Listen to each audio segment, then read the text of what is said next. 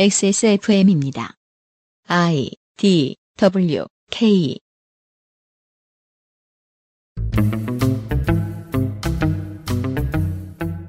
그것은 알기 싫다 특별 기획. 2019 국정감사 기록실. 정무위원회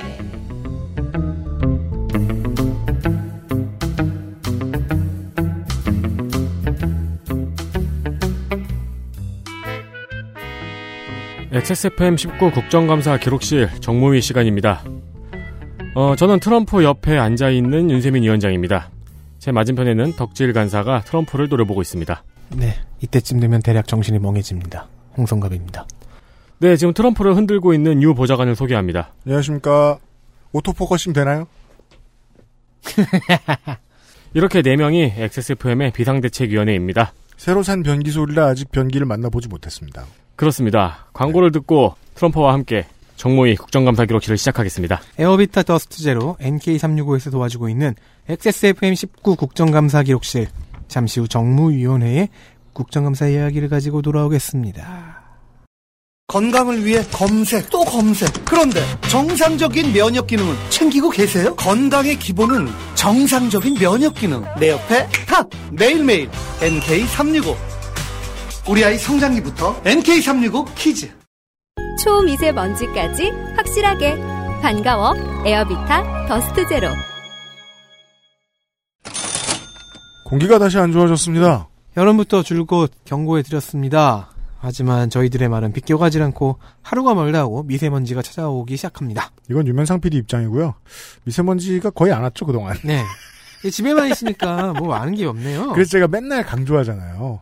공기가 나쁘거나 좋거나 미세먼지는 집안에 많다. 예. 네.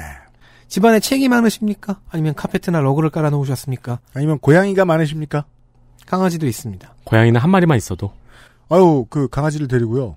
제가 요새 LED 랜턴 덕후가 됐잖아요. 그거 초록색이면 그린 랜턴. 잠 오고 막 평상시에 그런 그런 능력이 아니라고. 눈이 편안해서 의- 알았어요. 나왜 그린 랜턴만 생각하면 영화보다 졸던 생각만 나지? 그, 아, 그 영화는 졸만했습니다만. 그래서 그 랜턴을 샀더니 진짜 조그만 랜턴인데 음. 차풀그차 앞창보다 밝은 거예요. 음, 네. 그래서 그걸 들고 깜깜한 곳에 개하고 같이 돌아다니다 왔어요. 강아지도 까맣잖아요. 근데 비추면 되게 훤해요. 그리고 되게 신나게 놀다 왔는데 진짜 그 어두운 곳에 갔다 왔으니까 온 동네 흙을 다 뒤집어 쓴 거예요. 차가 차하고 집이 막 그 흙이 너무 많아가지고 미세먼지 수치가 엄청 올라갔다 이런 말씀을 드립니다. 음. 아 그리고 추워져서 이제 난방을 시작하면은 실내 미세먼지 수치는 또 올라갑니다. 그렇습니다. 에어비타 더스트 제로와 함께 하십시오. 네. 필터를 교체하지 않고 세척해서 쓸 수 있는 경제성. 컴팩트한 크기의 약 20평을 커버할 수 있는 능력. PM 1.0 초미세먼지까지 제거하는 성능. 어, 나쁘지 않다고 생각합니다. 겨울이 오기 전에 에어비타를 장만하세요. 이미 가지고 계시다면 선물하세요. 그렇습니다. 그러고 보니까 그 계절이 왔네요, 이제. 전기장판 위에 이불 무릎에 덮고 앉아서 유튜브 보면서 4,000시간 동안 귤만 까먹고 있는. 네. 좋습니다. 네. 그, 그 귤은 가끔씩, 아, 귤 대신에 프로넥도 괜찮습니다. 그 귤 두세 박스 가격이면은 에어비타 더스트 제로 구매하실 수 있습니다. 아, 그렇죠. 그렇지만 귤을 아무리 댁에서 말리셔도 푸른액 맛은 안 납니다. 그렇습니다. 정무입니다. 이름만 보면 의의를 알 수 없는 정무위원회는 국회에서 사실상 청와대의 counter partner 역할을 하는 행정부의 headquarter를 상대하는 팀입니다.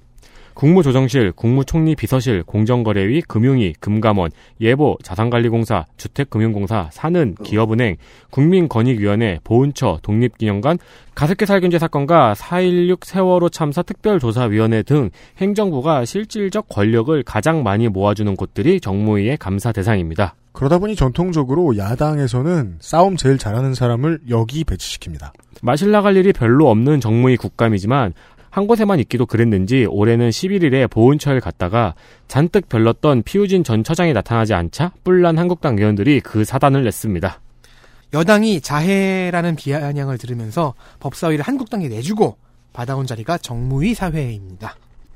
위원장 서울 동대문 을 민병두 민주당 간사 인천 계양갑 유동수 등 10명 한국당 간사 비례 김종석 등 9명 바른미래당 경기 평택 을 유이동 등 3명, 비교섭 단체에서는 정의당 비례 추예선, 대한정치연대 겸 무소속, 광주 동남 갑 장병환 등 2명이 나와 있습니다.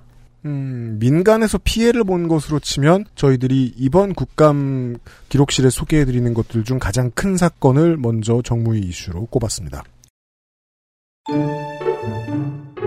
이슈 하나. DLF 사태와 펀드리 골재, 민주당 김병욱, 최은경, 최운열, 한국당 김용태, 김종석, 정태욱.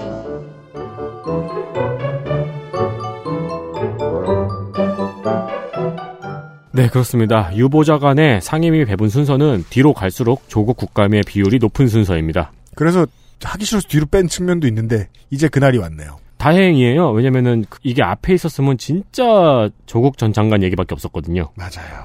예, 정무위쯤 오면은 그야말로 조국 전 장관의 홍수 사태가 됩니다. 그리고 또 하나 정무위의 이슈를 모두 빨아먹은 이슈가 있었습니다. 바로 제2의 키코 사태라 불리는 DLF 사태입니다. 키코는 기업들이 피해자였죠. DLF는 일반 시민들이 피해자가 된 겁니다. 그리고 또 공통점도 있는데요. 키코 사태는 그 멀리서 보고 있으면 K로 시작하니까 무슨 한국적인 뭐인 줄 아는데 낙인 낙아웃이에요. knock-in이라는 옵션과 knock-out이라는 옵션의 문제인데 키코 사태의 문제는 이 키코 옵션이라는 게 일정한 수준 어느 정도 수준에 다르기 다다르기 전까지는 손해를 보지 않고 큰 이익도 볼 리 없는 안정적인 상품이라고 소개를 했는데 환율이 조금만 요동치면 모두가 망할 상품이었던 거란 말이죠. 그렇다 보니까 안정적인 상품이라고 소개했던 펀드 매니저들이 사실상 사기를 쳤던 거예요. 사기성이 너무 짙었고 아래로 내려가든 위로 올라가든 급등 양면에 다 망하는 옵션이었어요. 근데 이걸 제대로 고지를 안 했는데 주로 중소기업을 타겟팅한 상품이었다는 거죠. 그렇습니다. 사장님들은 그냥 당하기 좋았. 아, 공통점이 이거고 차이점이 있다면 이제는 중소기업도 아니라 개인에까지 옮겨붙었습니다.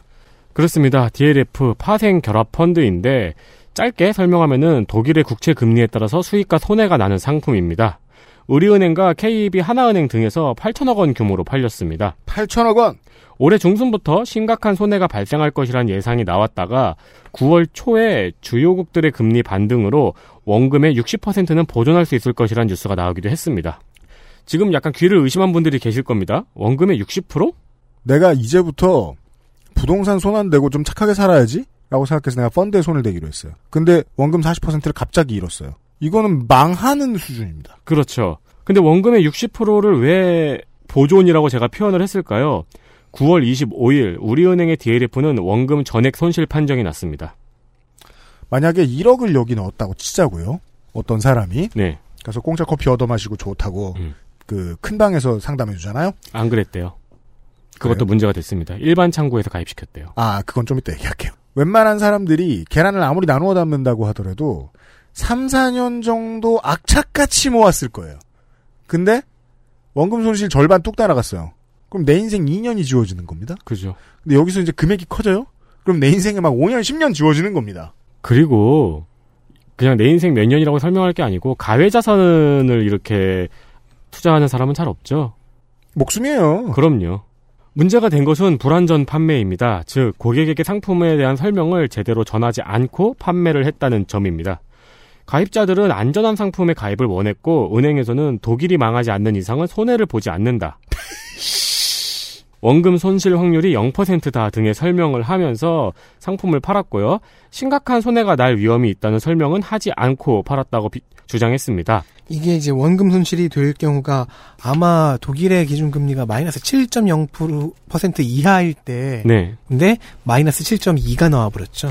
근데 이제 그 전에 마이너스 3, 마이너스 5, 마이너스 6 이렇게 떨어졌잖아요. 네. 그때도 이미 전망이 있었거든요. 괜찮다고 했겠죠. 네, 괜찮다고 하면서 계속 아직 팔았어요. 마이너스 7은 안 됐습니다. 음.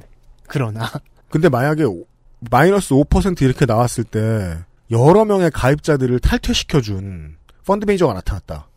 그 친구는 직장을 잃는 수준이 아니라 회사에 고소당했을걸요? 그럼요.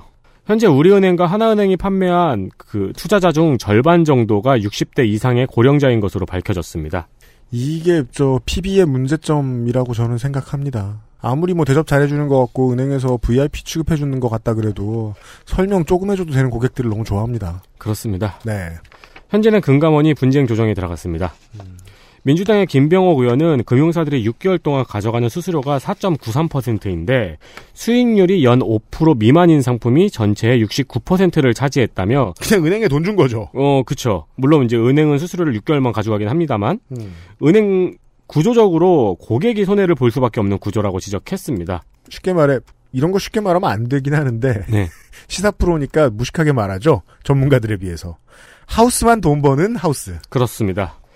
어, 민주당의 재용경 의원은 이 문제가 불안전 판매 문제가 아니라고 지적을 했어요. 아까 이제 불안전 판매가 문제가 됐다고 말씀을 드렸잖아요. 음. 재용경 의원의 지적은 은행 전체의 구조 문제라는 지적입니다. 은행이 수익을 내려고 할 때의 mentality가 너무 많이 나갔다. 그렇죠. 그리고 이걸 판 직원들이 왜 그런 설명을 하고 왜 이 상품을 추천을 했냐. 음. 기- 직원들 개개인의 부도덕이냐. 그게 아니고 은행의 구조의 문제이겠지. 예. 라는 지적을 한 거죠. 음. 그래서 윤석현 금감위원장도 은행의 내부 통제 시스템이 취약했다면서 더 중요한 책임이 금융회사에 있다고 발언했습니다. 뭐 더 올라가 보자고요. 뭐 과장급이야. 뭐 차장급이야. 그 사람들이 야 도덕적으로 팔아라 라고 얘기해야 돼요? 내가 행장이야.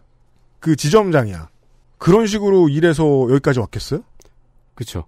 트럼프가 하고 있는 말 같죠? 이렇게 하고 있으니까. 근데 이제 트럼프의 입장에서 생각해 보자고요. 장사 그렇게 하고 돈 버는 놈이 어디 있어요? 그건 했어야죠. 이게 지금 원금 전액 손실 판정이 났잖아요. 음. 이럴 수도 있다는 건 고지를 했어야죠. 네.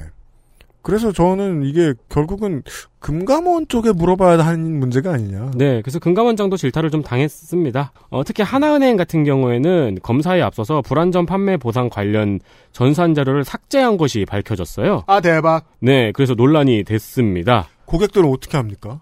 와. 어. 포렌식으로 거의 복구를 했다고 합니다. 그냥 지웠구만. 네. 네, 아니, 그나마도 그 10월 8일에 감사할 때는 지상학 의원이 물어봤어요. 얼마나 됐냐는데 아직 퍼센티지를 얘기할 단계는 아니다. 무슨 소리야? 그럼 언제가 단계야? 아 근데 지금은 어느 정도 복구가 됐다고 나오더라고요. 네. 아. 국정감사장에는 정채봉 우리은행 부행장과 장경훈 하나카드 대표, 이 하나카드 대표가 이 DLF 판매 당시의 부은행장이었습니다. 어, 이 장경훈 하나카드 대표가 증인으로 출석해서 금감위의 처분에 맡기겠다고 답변했습니다. 지금부터 금감이 아는 고위공무원들과 술을 죽도록 마시겠다는 뜻이 아니길 바랍니다. 그렇습니다. 뭐 일단 대외적으로는 납작 엎드렸죠. 네. 이 사건 이후에 하나은행은 앞으로 이번 사건이 아닙니다. 음. 앞으로 이런 일을 방지하기 위해서 펀드 리콜제를 도입하기로 했습니다. 없는 제도를 갑자기 도입해가지고 지금 적용시키긴 좀 그러니까요. 네, 없는 제도는 아니고 사실 있는 제도죠. 김병우 의원이 제안한 제도입니다. 네. 투자 상품이 불안전 판매로 판단되면은 고객이 이를 철회할 수 있는 제도입니다. 그러니까 이 경우에는 진짜 리콜이죠. 음. 어, 우리은행은 투자 숙려 제도와 투자 철회 제도를 도입한다고 했습니다. 요거는 조금 그 궁, 궁색한데요. 음. 고객에게 투자 숙려 기간을 주고 그리고 가입을 한 뒤에 15일 이내에 환불이 가능한 제도입니다. 여전히 이상하죠. 우리가 주식 시장에 우리의 돈을 때려붙지 않는다면 그런 가장 중요한 이유는 내 돈에 비해 내 시간과 노력이 너무 많이 들어간다는 생각이 들 때일 겁니다. 네. 여기서 말하는 안정성이란 내가 스트레스 받고 품을 팔지 않아도 조금 더 편한 내 돈 관리를 이야기하는데 음. 근데 펀드를 산 입장에서 주식보다 못하게 돼요. 주식을 내가 오늘 팔았는데 못 팔게? 그런 건 없잖아요. 이에 김병호 의원은 하나은행과 우리은행이 펀드 리콜제를 도입하겠다는 것은 고무적인 일이라면서 은행 전체를 확대해야 한다고 금융위원장에게 주문했는데요. 어, 그리고 관련 법안의 입법을 예고했습니다. 그러나 금융위원장은 은행들이 자발적으로 하는 것이 좋다고 답변했습니다. 강요할 수 없다며. 네. 무슨 무슨 멘탈인지 모르겠습니다. 네.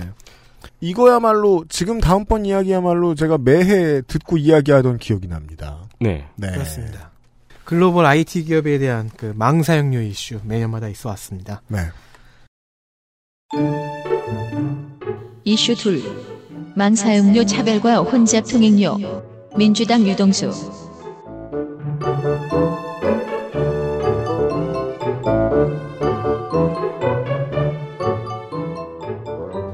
작년에는 과방위에서 세금 관련으로도 질의했죠. 맞아요. 네, 저희가 전해드린 기억이 있어요. 네. 그리고 2년 전에 SK와 LG의 페이스북 접속이 느려졌던 사건 기억하실 겁니다. 맞습니다. 네, 캐- 페이스북이 이들의 캐시 서버 경로를 홍콩으로 돌려버렸죠. 그렇죠. 지금도 페이스북, 구글, 넷플릭스 등의 거대 CP, contents provider 기업들은 아, KT와의 망사용료 협상에서 매우 낮은 금액을 부르고 있습니다. 네. 페이스북은 150억 원을 지금 지불하고 있는 걸로 알려져 있고요. 구글은 아예 안 낸답니다. 싸네요. 어, 저는 구글, 구글 코리아 대표 온 거 보고 깜짝 놀랐어요. 어, 그러면 저 사람 왜 저기 있어? 그러니까 음. 예. 존 리 옛날에 레킷 옥시 벤키저, 응? 맞나? 옥시 래킷뱅키죠. 어, 옥시 레키 뱅키저 대표가 거기 와 있더라고요. 음. 반면에 국내 기업들은 정당하게 수백억 원을 내고 있죠. 네.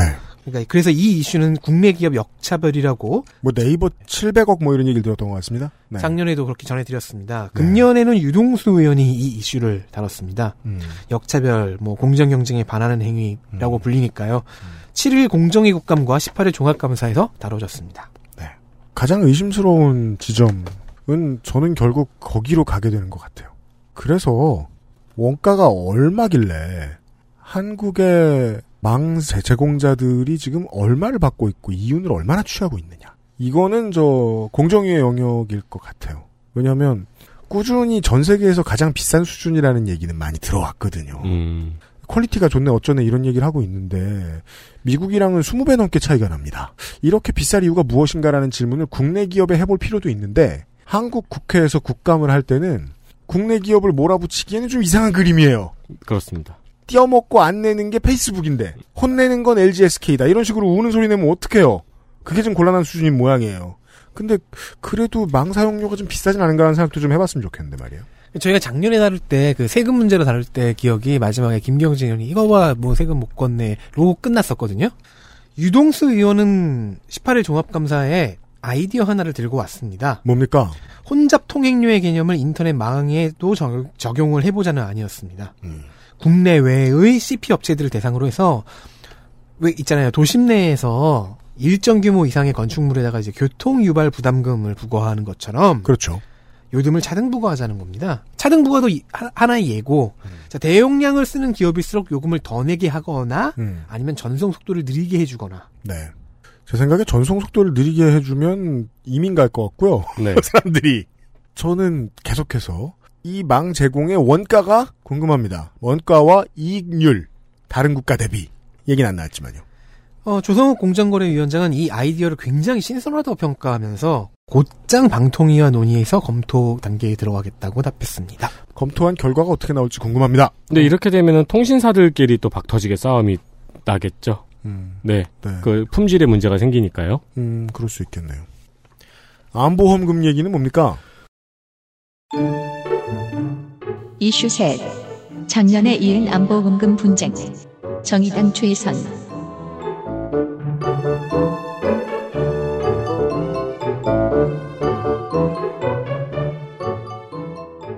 네, 역시 작년 국정감사에서 말씀드렸던 이야기의 연장입니다. 작년 제가 국정감사 방송에서 암의 직접적인 치료 목적과 암 치료의 직접적인 목적의 차이. 그렇죠. 요거 말씀드린 적 있죠. 기억나십니까? 물은 적 있었죠. 네. 직접적인 치료 목적, 직접적인 목적, 네. 아, 치료의 직접적인 목적. 네. 아, 이 차이로 보험금을 못 받는 경우에 대해서 정의당 추월선 의원실이 지적을 했던 바 있습니다. 올해 다시 쳤나 보군요, 이걸. 네, 추혜선 의원실은 이걸 끝까지 팠습니다.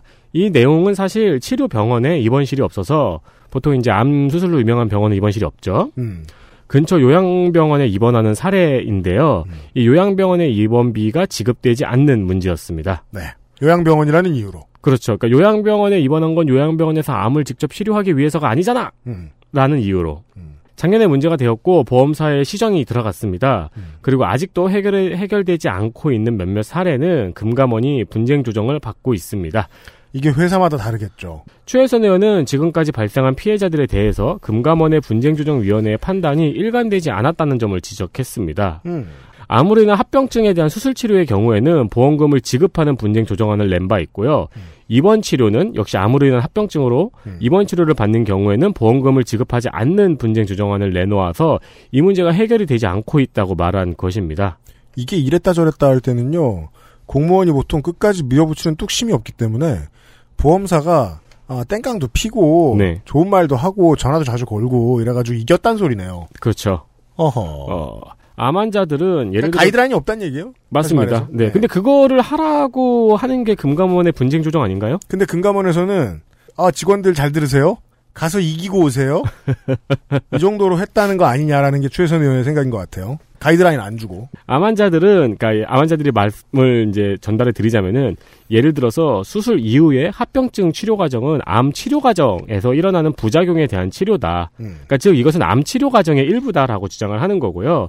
게다가 완치 판정을 받지 않았기 때문에 암의 치료 과정이라고 주장했습니다. 당연합니다. 네, 암의 완치 판정은 5년이죠, 보통. 네. 아니, 온몸의 면역력이 다 떨어지는데, 병이 생기는 건 암 치료 과정의 일환인데, 당연하죠. 직접적인 치료 과정이 아니라는 이유를 대고 싶다는 거 아니에요, 지금 보험사는.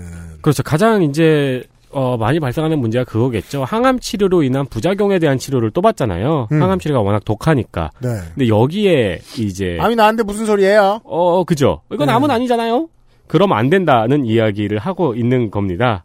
국가의 입장에서는 이건 진짜 나쁜 짓이죠. 그럼요. 항암 치료를 하면은 발생할 수밖에 없는 질병인데 그럼 어떡해요? 그러니까 국민의 암을 케어해 줘야 되는데 국가가 네. 국민의 암과 관련된 합병증은 케어해 주지 않는다. 그렇죠. 근데 그 중간에는 보험사가 껴 있다.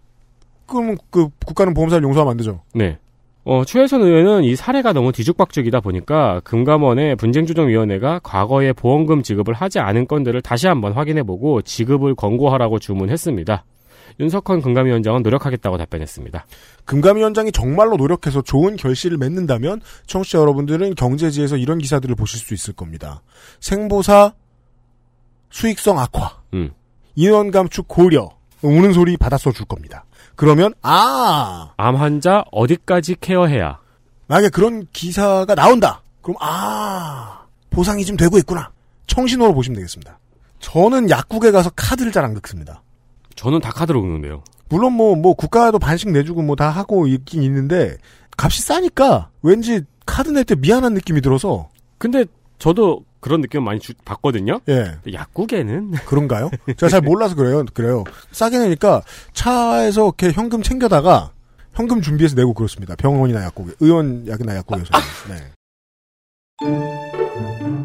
이슈 넷 의약품의 카드 수수료 정의당 최선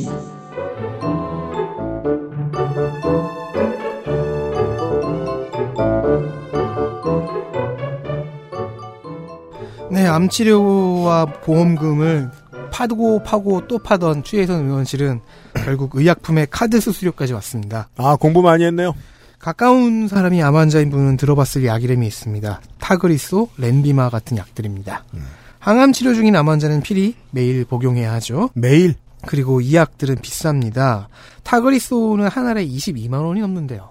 추혜선 의원실의 계산으로는 한 달에 환자 본인이 부담하게 되는 금액이 1274만 원꼴이라고 합니다. 1274만 원이요? 네. 자, 이렇게 비싼 약을 팔면은 약국은 신이 날까요? 그 반대입니다.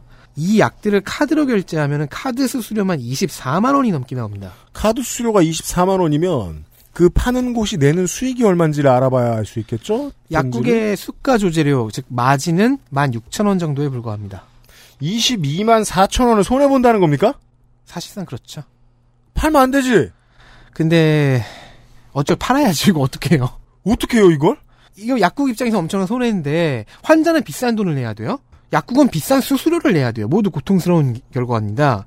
이건 이 이렇게 되는 이유는 약국의 세금과 카드 수수료율이 매출을 기준으로 매겨지기 때문입니다. 좀 더 들어볼까요? 그래서 약국은 되도록 현금 계산을 해달라고 해요. 이게 의약품의 특징 때문에 그런데 그러면 이제 환자는 어떡합니까? 천만 원이 넘는 돈은 현금으로 만들어 와야 됩니다.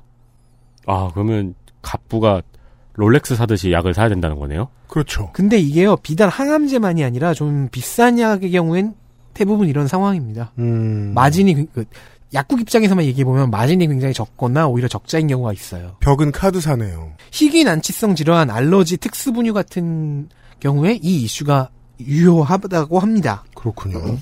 그리고 이거는 보건복지부와 금융위원회가 하나로 엮이는 이슈죠. 매우 그렇죠. 그래서 추혜선 의원은 이 질의를 은성수 금융위원장에게 했습니다. 음. 은성수 위원장은 빠져나가려고 했나 봐요. 관련 법안이 정무위에 계류 중인 걸로 안다. 뭐 이런 식으로 대답을 했어요. 아이씨, 제가 이제는 정말 못된 사람이 된 것 같아요. 뭐만 마음에 안 들면 이 기재부라인, 이 기재부라인. 네, 아, 이러면 안될 건, 안 되는데. 네. 다 이유가 있을 텐데. 음. 네. 그래서 추혜선 의원은 곧바로 다른 핵심을 짚었습니다. 여신 전문 금융 감독법.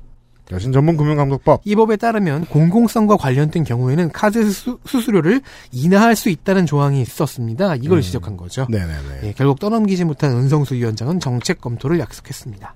그러니까 뭐 생필품으로 여겨진다. 그것도 되게 엄청나게 저거 해요. 뭐냐 그 엄격해요 기준이. 스마트폰에 붙는 뭐 세금이나 카드 수수료를 가지고 네. 이거 생필품이니까 깎아준다고 안 합니다. 생필품이 되려면 되게 생필품이어야 돼요. 그렇죠. 그게 뭐 쌀이 되든 배추가 되든 뭐 생리대가 되든 음. 엄청나게 생필품이어야 돼요. 근데 그런 것에 그 항암 치료제를 못 넣을 이유는 없지 않나. 그렇죠. 뭐, 뭐 약의 종류에 따라 다르겠지만, 음. 네, 필수적으로 복용해야 되는 약이라면은 그럼 이제 직접적인 치료 목적과 치료의 직접적인 목적 얘기를 하겠죠. 아하이. 그래서 이제 그거는 작년에 문제 제기를 해가지고 많이 해결이 된 것 같은데 야, 그럼에도 불구하고 네. 산지한 문제가 이렇게, 문제가 이렇게 많네요. 네. 그러니까 그런 말을 하는 카드사 회장님이나 뭐 생보사 회장님이 있으면 치료를 위해 직접적으로 때리든지 음. 직접적인 치료를 위해 때리든지 때리고 싶겠네요. 또 다른 제, 저- 네. 직접적인 구타 목적과 구타를 위한 직접적인 목적 둘 중에 하나를 해야 되겠다.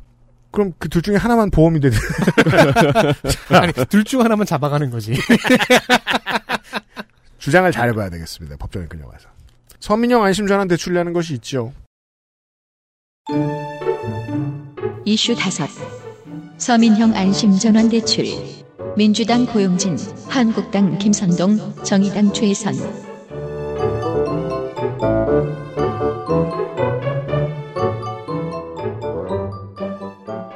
그렇습니다. 얼마 전 서민형 안심 전환 대출 신청이 있었습니다. 서민형 안심 전환 대출이란 주택금융공사와 금융위원회가 함께 주택담보대출 이용자가 최저 1%대 고정금리 상품으로 갈아탈 수 있는 대환 상품입니다. 네.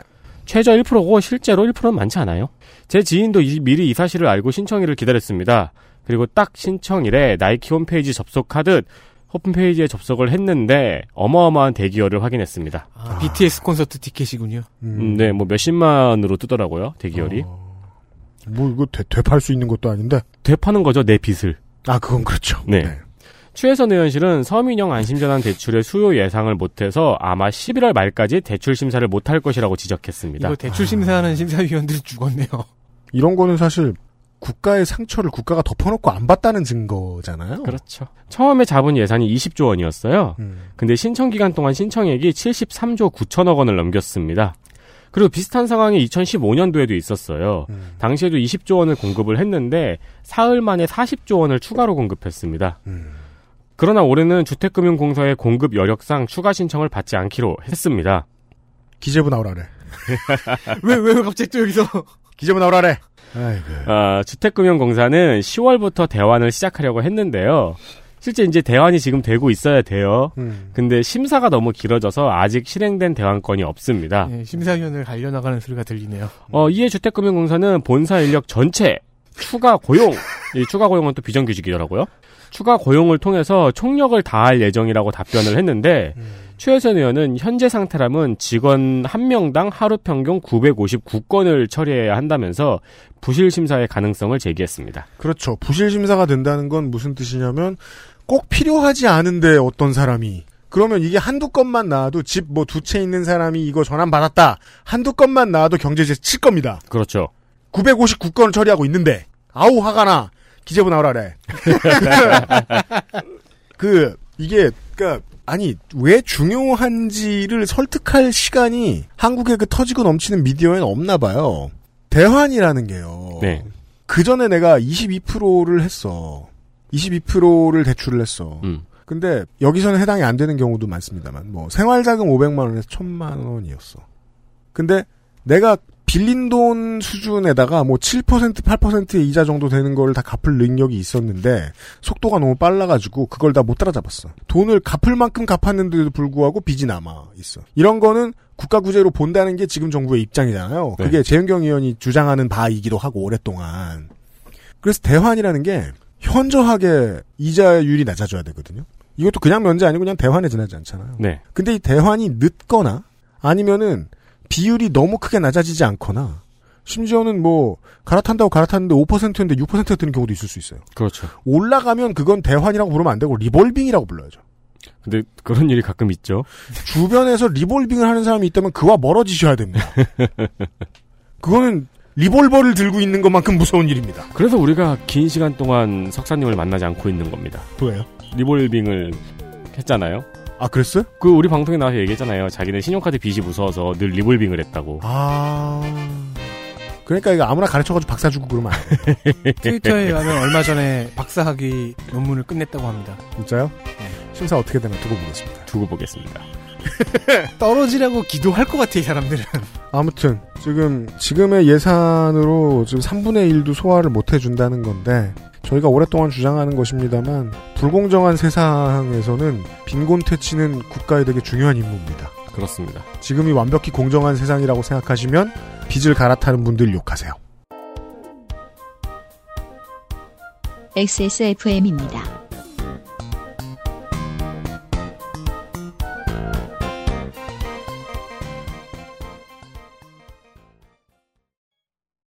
초미세먼지까지 확실하게 반가워 에어비타 더스트 제로 아무리 바쁘고 힘들어도 하나만은 꼭 기억하세요. 건강의 기본은 정상적인 면역 기능. NK365. 내 옆에 탁! 매일매일 NK365. 우리 아이 성장기부터 NK365 키즈. 광고 듣고 돌아왔습니다. 19 국정감사 기록실 정무위원회 편 장면에서 이 얘기가 나오는군요. 장면 하나. 퓨진 대한국당. 그렇습니다. 웃긴 장면은 아니지만 국정감사장에서 드문 일이 일어났습니다. 피우진 전 보훈처장이었습니다. 네.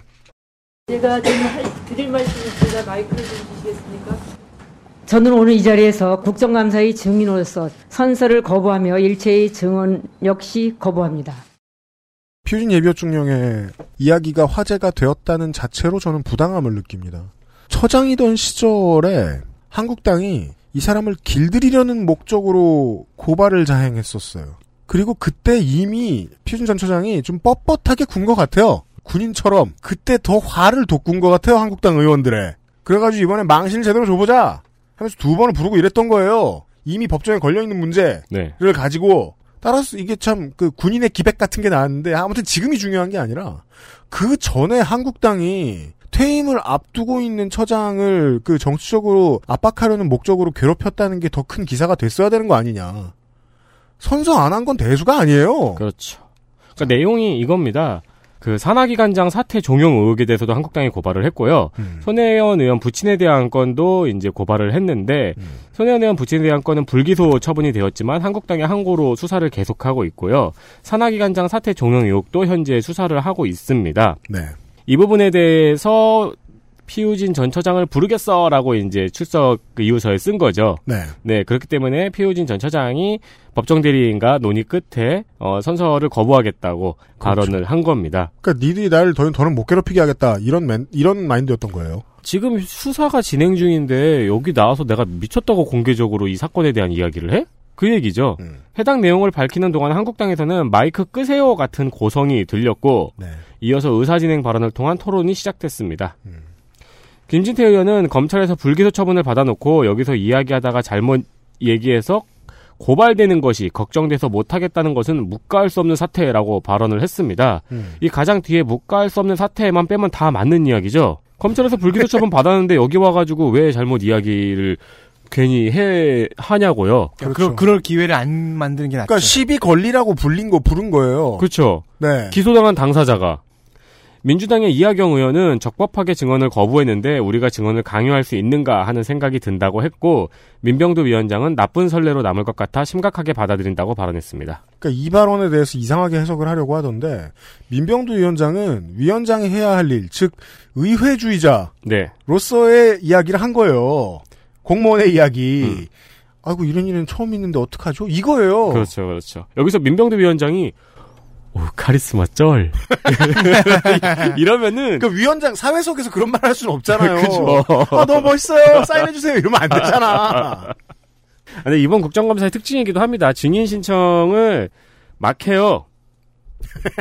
너무 막 해서 합의를 네. 못 봤어요. 그래서 몇몇 위원회 상임위원회에서 증인 0명 불려놓고 국정원사 한일 많습니다.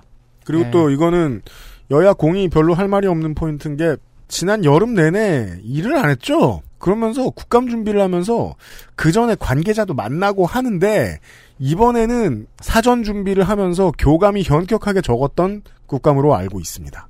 아무튼 민병도 위원장은 피우진 중령의 팬이 될 타이밍이 아니었다. 네. 뭐 제가 위원장 두둔해주고 있죠. 아무튼 그 피우진 전 처장에 대해서는 그런 뒤에 이야기들이 있다. 음, 라고만 말씀드리죠. 그렇습니다. 네. 원래 조금만 압박하려고 그랬는데 뻣뻣하게 나오니까 앙심을 품고 아, 한나라당, 에, 저 한국당 의원들이 좀 치졸하게 군 것 같다. 그리고 또 어, 정무위의 스타로는 우리 저 예. 김진태 의원이 있겠습니다. 장면 둘 김진태 하나 그렇습니다. 아, 정무위에서 우리 비대위가 기대하고 또 기대는 김진태 의원. 꼭 이렇게 한 분씩 계세요. 음. 금년에 정부 대상 공격수로 맹활약하는 중간에도 한두 건씩은 만들어 주셨습니다. 정말 네. 감사합니다. 김진태 의원님. 음. 자, 김진태 의원은 4일 금융위 국감에서 조국 일가의, 조국 일가의 사모펀드 의혹을 열심히 공격하고 있었습니다. 탁월한 정쟁 실력을 갖고 있죠. 정쟁왕. 아, 이건 정말 실력이 좋아요. 아니 그리고 김진태 의원하고 우리가 보통 조원진 의원하고 이제 비교해서 같이 놓잖아요. 근데 조원진 의원은 아나무인이잖아요. 반말하고 네. 막 욕하고. 근데 김진태 의원은 반말하거나 욕하지는 않아요. 또. 네. 그러니까 정쟁을 정쟁답게 잘 싸워요. 네. 저- 만약에 정쟁을 즐기시는 분이 있으면 김진태 의원이 아마 페이보릿 플레이어 중에 한 명일 겁니다. 저, 이, 그, 자유한국당 진영에서 좋은 공격수입니다. 그런데, 그렇게 정쟁을 잘 하고 있는데, 갑자기 이상한 소리를 합니다.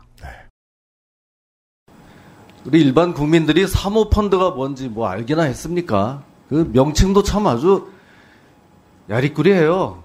뭐 이게 무슨 뜻인가 했어요, 저도. 일각에서는 뭐 사모가 했으니까 사모펀드가 아니냐, 뭐 이런 말까지 나올 정도인데. 국민 무시하고 있죠? 아, 이게 또 김진태 의원의 단점이에요. 잘 나가다가 이상한 소리를 자꾸 해요. 아니 그리고 개그 욕심이 기본적으로 조금 있어. 근데 뭐 늘 실패하잖아요. 흥분했을 때 성갑이 같네요. 아, 네. 덕질 인정합니다. 강사가 개그 치면은 되게 다 집에 가고 싶다. 음. 그러니까 제가 경제와 금융에는 완전 문외한이어서 파생 상품 이상은 이해를 못해요. 근데 그런 저도 사모펀드가 뭔지는 압니다. 네. 많은 사람들이 자세하게는 몰라도 대략의 개념을 알지 않습니까? 네. 그럴 거예요. 그러니까 아무리 농담이라고 해도 국민의 수준을 낮게 보는 의미가 담긴 농담은 국회의원이 할 말은 아니죠. 그러니까요. 김진태 둘. 네, 김진태 둘. 장면 셋 김진태 둘 김진태 의원은 국감장에 떡볶이를 들고 왔습니다. 7일 공정위 국감에서 있었던 일인데요. 갑자기 이제 질의 시작 전에 김진태 의원이 조성욱 공정위원장의 앞에다가 떡볶이 한 그릇을 이렇게 갖다 드리, 갖다 놓는 거예요. 보좌관 시켜서. 나도 누가 갖다 줬으면 좋겠네요. 네. 그리고 자기도 따로 한 그릇을 들고 질의를 시작합니다. 음. 이게 문재인 대통령을 공산주의자라고만 했다가 가루가 될 준비를 하고 있는 국대 떡볶이입니다. 이렇게 소개를 하- 해요. 그러면서 질의가 시작됐습니다. 음. 여의도에 그 지점 있나요? 뭐 있겠죠. 어, 있어요. 그 여의도에 있는 지점이 최근에 장사 많이 했어요. 아 그래요? 네, 음. 왜냐면 이제 응원 먹방. 아 김진태 의원이 거기 가서 먹었나? 음. 아무튼 질의의 주제는 재료 품목과 원가 등을 공개하도록 한 가맹사업법 시행령에 대한 비판이었습니다. 음. 이건 다 자본주의 경제에 반하는 어? 사회주의 정책이라는 말이었죠. 가맹사업법 시행령 때문에 네. 국대 떡볶이 저 프랜차이즈 사장님을 지켜주려고 그런 게 아니라 그렇죠. 그러니까 내용이 뭐냐면은 창업 희망자에게 제공하는 정보 공개서에 재료 필수 품목의 최근 1년간 공급 가격의 상하한선을 공개하도록 하고 있고요. 해당 재료가 시중에서 판매되는 값과 프랜차이즈 본사가 제공하는 값의 차이, 그러니까 즉 프랜차이즈의 마, 마진, 음. 예, 이걸 공개하라고 한 시행령이거든요. 네. 어, 이런 부분에 대해서는 이제 농축산인이 자세한 설명을 해주겠죠. 음. 그런데 순서가 맞지를 않죠. 공정위가 이 가맹사업법 시행령을 변경한 건 작년이고, 네. 국대 떡볶이가 논란이 된 건 최근의 일입니다. 음. 근데 김진태 의원은 여기서 이제 그림이 어, 대표가 공산주의자 발언을 했기 때문에 정부가 이런 시행령을 하는 것처럼 표현을 하는 거죠. 시간대가 안 맞는 두 개의 이슈를 붙였죠. 그럼 그 전에 얼마나 많은 치킨집 점주들이 스스로 목숨을 끊었는지 뭐 이런 것들은 그냥 다 모르겠다는 거네요. 그렇죠. 김진태 왜냐면 의원은? 그들은 문재인을 공산주의자라고 안 했잖아요. 그니까 말이에요. 어, 사실 지적 자체가 황당한 지적은 아닙니다. 동의할 순 없지만 이런 시장 경제를 망가뜨리려고 한다는 지적은 자유한국당에서 맨날 하는 거니까요. 어, 그럼요. 네, 네, 그건 이- 당론이에요. 이 시행령 보고 우리도 자유한국당이 저런 말 하겠네라고 생각을 했고요. 근데 국대 떡볶이가 아닌 다른 프랜차이즈 음식을 들고 왔으면 설득력이 좀 더 있지 않았을까 싶습니다. 그니까 말이에요. 네. 음. 김진태 의원도 우리 공화당 시에 맨날 참석하면서 우리 공화당으로 안 가는 이유가 있을 거 아니에요? 그렇죠. 굳이 이렇게 국대 떡볶이로 이렇게 범위를 좁힐 필요가 있었을까요? 음, 그러게 말이에요. 우리 공화당 좋은 일을 해줬네요. 네. 그러면 이제 질의가 끝나고 떡볶이가 남아있죠. 예, 위- 그 조성욱 위원장 앞에 떡볶이가 아직 손도 안댄게 남아 있고 아니 뭐 떡만 냉동 상태를 유지해서 다음번에 쓸 수 있도록 갖다 놓진 않았을 근데- 거 아니에요. 그 비주얼을 위해서 완성된 걸 갖다 놨겠죠. 아니 근데 그게 그리고 나쁜 게 네. 그냥 이게 그 국정감사장에 앉아 있으면 책상 앞에 떡볶이를 갖다 놓잖아요. 네. 그럼 조성욱 위원장이 이거를 놓자마자 이렇게 먹진 않을 거 아니에요. 그러니까요. 이걸 앞에 놓고 이제 질문에 답변을 해야 되잖아요. 아, 그러면 그, 그, L 글루타민산 나트륨의 냄새를 막 맡으면서. 근데 일부러 그러라고 그랬는지 랩을 벗겨놨어요. 그러니까 어쨌든 조성욱 위원장 앞에 놓인 건 뭐 어떻게 한다 쳐요. 그럼 이제 김진태 의원이 들고 있던 다른 한 그릇이 더 있지 않습니까? 네. 이거는 복선이 있었습니다. 음. 시작할 때 조성욱 위원장에게 이렇게 친절하게 한 그릇 밀어, 밀어준 음. 게 복선이었어요. 의원실 직원으로 추정되는 사람에게 주면서 빨리 가서 먹어. 오래되면 불거든요. 그래서 빨리 먹으라고 하는 거죠. 벌써 10분 아, 넘게 있었을 거 아니 아니야. 냄새 나잖아 지금 그 그런 것도 감상에. 있지. 빨리 갖고 가. 냄새 안 나게. 내 앞에서 먹지 마라. 뭐 이런 것이었을까요? 성일종 의원 얘기는 뭡니까? 장면 넷. 제가 못 만날 건 없지 않습니까? 한국당의 성일종 의원은 윤석헌 윤석헌 금감원장에게 조국 전 장관이 민정수석실에 있을 때 원장님이 조국 전 장관을 만난 적이 있지 않느냐고 물었습니다. 청와대 민정수석 만난 적이 있느냐? 네. 어, 금감원장은 만난 적이 있다고 답변했습니다. 안 만나면 직무태만입니다. 그러자 성일종 의원은 왜 만날 일이 있느냐고 물었고 금감원장은 보고할 일이 있어서 만난다고 했습니다. 그렇죠.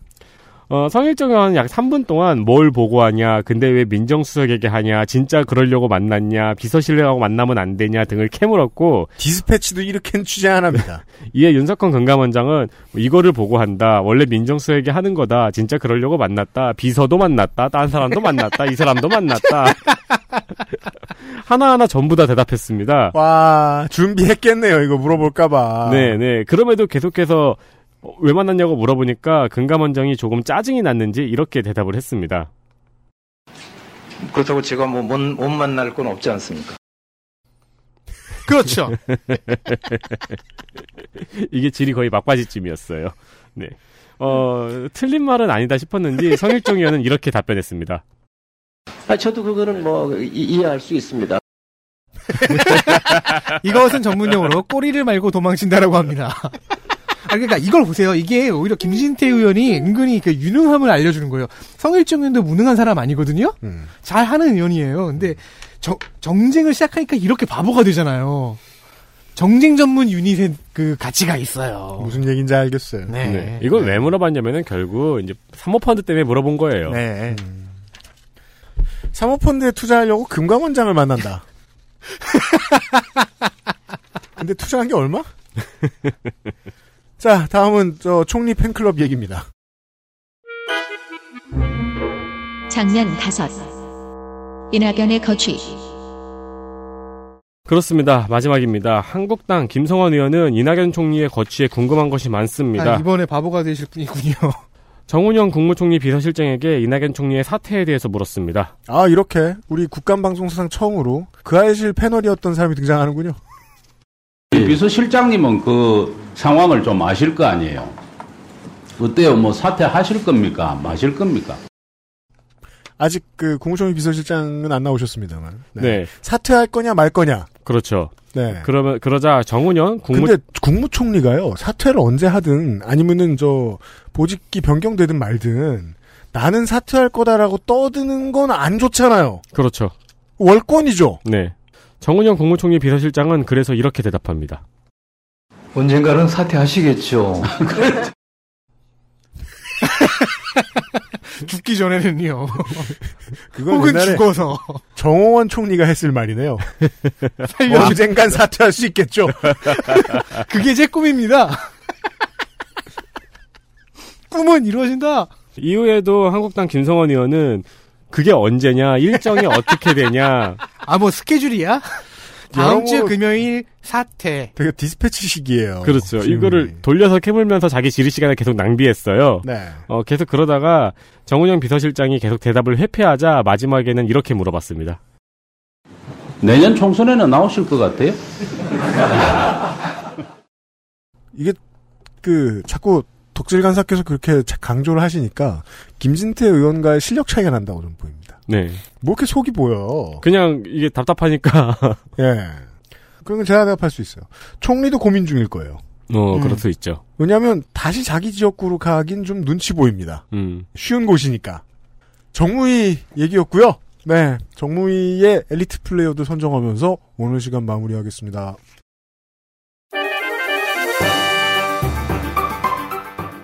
정무위원회 엘리트 플레이어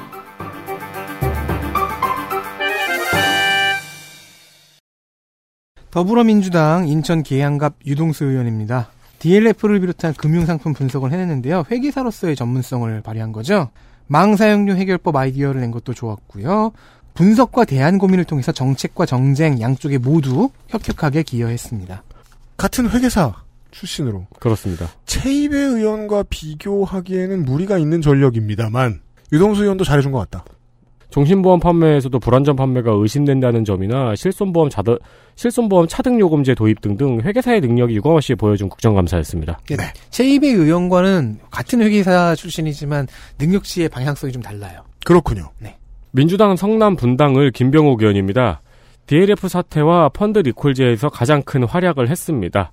검색을 하다가 김병 옥으로 잘못 검색해서 음주운전 기사만 잔뜩 봤거든요. 아, 그 영화 배우 네. 그렇습니다. 어, 그래서 그걸 잘못 검색한 김에 확인도 해봤어요. 네. 근데 이분은 음주운전도 안 했습니다. 자, 헌법에 책임 총리제가 있는데 그걸 현실화시킬 방안으로 아 총리에게 강요 제청권과 해임 건의권이 있다. 음. 이걸 되새긴 질의 음. 뭐 은행들이 곧바로 받아들인 뭐 원죄가 있긴 했지만 그 네. 은행들은 펀드 리콜제를 제시한 것 이 둘만으로도 사실 큰 공로입니다. 그만큼 과감한 발상에서 나오는 대안 제시를 잘해요. 90년대 2000년대만 해도요. 물론 뭐 그때는 그 한정당이 독식하긴 했지만 분당 출신 국회의원은 어디 가서 감히 이런 소리 못했습니다. 음, 세상이 많이 변했어요. 그러네요. 네, 네. 네. 그다음 바른미래당 네, 바른미래당 서울 중구 성동구을 지상욱 의원입니다. 오늘은 네. 다루지 못했지만 다루는 이슈가 또 이 사람도 역시 폭 넓고요. 그리고 언제나 정- 경제 전문가로서 금융과 경제에 있어서는 평균 이상은 해요. 네 맞습니다. 예, 복잡한 맥락을 간명하게 요약하, 요약하는 능력도 있고요. 개- 기업을 상당히 긴장시킨다는 점에서는 바른미래당에서 가장 가운데 정도에 위치하는 정치색을 가지고 있는 인물일 텐데 음, 하지만 정치적인 이슈로 나오면 또 가장 오른쪽으로 바뀌는 음. 네, 독특한 인물입니다. 그래서 본인도 금수저 출신인데도 불구하고 기업에 꽤 가혹하죠. 네, 그래서 경제 쪽을 얘기하면은 좌파적인 이야기도 하고 우파적인 이야기도 하고 꽤 재밌어요. 듣다 보면. 그러니까 작년에 그런 홈런 날렸던 게 기억이 나요. 그 금감원 직원이 비트코인에 대한 규제가 발표되기 직전에 다 네. 팔아버린 거. 네, 네, 네. 그 지상욱 의원실이 잡아냈잖아요. 그, 그, 원장이 피- 할 말이 없, 알게, 알았겠죠. 뭐, 신기겠습니까? 예. 그, 네네네. 뭐, 정치적인 이유로 나오면은 얘기 안 듣는 게 나을 정도로 고약한데, 네, 아, 국감에서는 쏠쏠합니다. 네, 누가 기업에게 가혹하다고요? 정의당 비례대표 추혜선 의원입니다. 작년에 냈던 이슈에 대해서 만족할 만한 결과가 날 때까지 파는 정신, 그리고 행정 미비를 메꿀 때 발생하는 노동 문제까지 치밀합니다. 그렇습니다. 예, 국감 초반에는 추희선 의원이 조금 이렇게 존재감이 없어 보여서 아, 이번에는 뭐 준비 많이 안 해오셨나? 뭐 이렇게 생각을 했었는데 나중으로 갈수록 점점 더 큰 걸 알리시더라고요. 음, 어디 뭐 다닐 때가 많았나 보네요. 네. 네. 최선 의원까지. 정무위 엘리트 플레이어들 선정해 드렸고요. 여기까지가 XSFM19 국정감사 기록실 정무위원회 시간이었습니다. 자, 아, 그동안 들어주셔서 감사드리고요. 토요일에 마지막 시간. 네. 네. 어, 농해수 법사위 여가위 네. 내일 많이 하네요. 네. 아, 네, 많이 합니다. 네. 어, 내일 큰 꾸러미 들고 돌아오도록 하겠습니다. 지금 저와 유보자관은 게임 을 보고 또 게임 할 수 있어 좋겠다 뭐 이런 얘기 할 때가 아닙니다. 빨리 가서 일해야 됩니다. 그럼요. 이거 빨리 해야 저는 나가서 있다가 요파시 공개 방송 가거든요. 네. 내일이군요. 우린 다 죽었다. 들어주셔서 감사합니다. 내일 이 시간 19 국정감사 기록실, 20대 국정감사 기록실의 마지막 시간으로 인사를 드리도록 하겠습니다. 저희는 비상시국 대책회의였습니다. 안녕히 계세요. 안녕히 계세요. 내일 뵙겠습니다. XSFM입니다. I D W K